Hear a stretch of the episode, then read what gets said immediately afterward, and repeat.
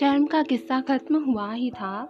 वहीं ज़िंदगी ने अपने करवट बदलनी शुरू कर दी। दोनों की मुलाकातों का सफ़र दिनों दिन बढ़ता गया।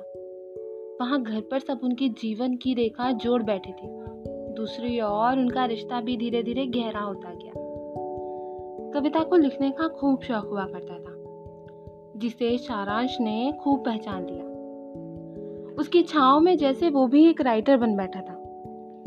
वो इश्क की आंधी बहुत सुकून से चल रही थी। तभी कुछ अल्फाजों ने कविता का रुख कुछ यूँ बदल दिया। बेफिक्र होकर उस दिन बातों, जज्बातों में जब सारांश ने उससे उसके पास्ट का ज़िक्र किया। उसने भी अपने इश्क की बिखरी दास्ता को एक कविता संग जोड़ कर पेश किया।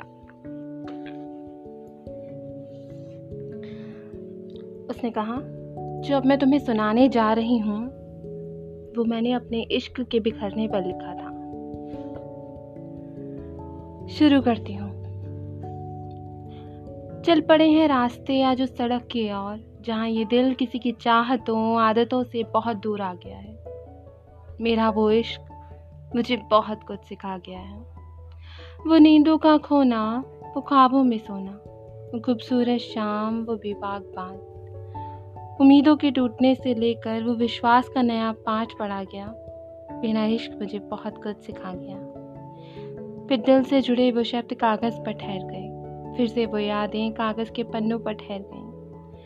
फिर से वो यादें खजाना बन कर रह गईं। मेरा वो इश्क इन बिखरी यादों से कुछ इस तरह सिल गया। मेरा वो इश्क इन बिखरी यादों से कुछ इस तरह सिल गया। उसके बीते इश्क की उस कागज़ से इजहार को सुनकर सारांश की आँखें भी नम हो गई। फिर उस बिखरे क्षण को कुछ यूँ प्यार से संभाला उसने। बीती यादें तो बीती हुआ करती हैं, बीती यादें तो बीती हुआ करती हैं। यूँ ना समझना कि जरा भी नाराज़ हूँ मैं। बस अब यही एक तुम्हारा हाथ थाम कर कहना चाहता हूँ। तुम मेरी कविता हो। और तुम्हारा संपूर्ण सारांश हूँ मैं।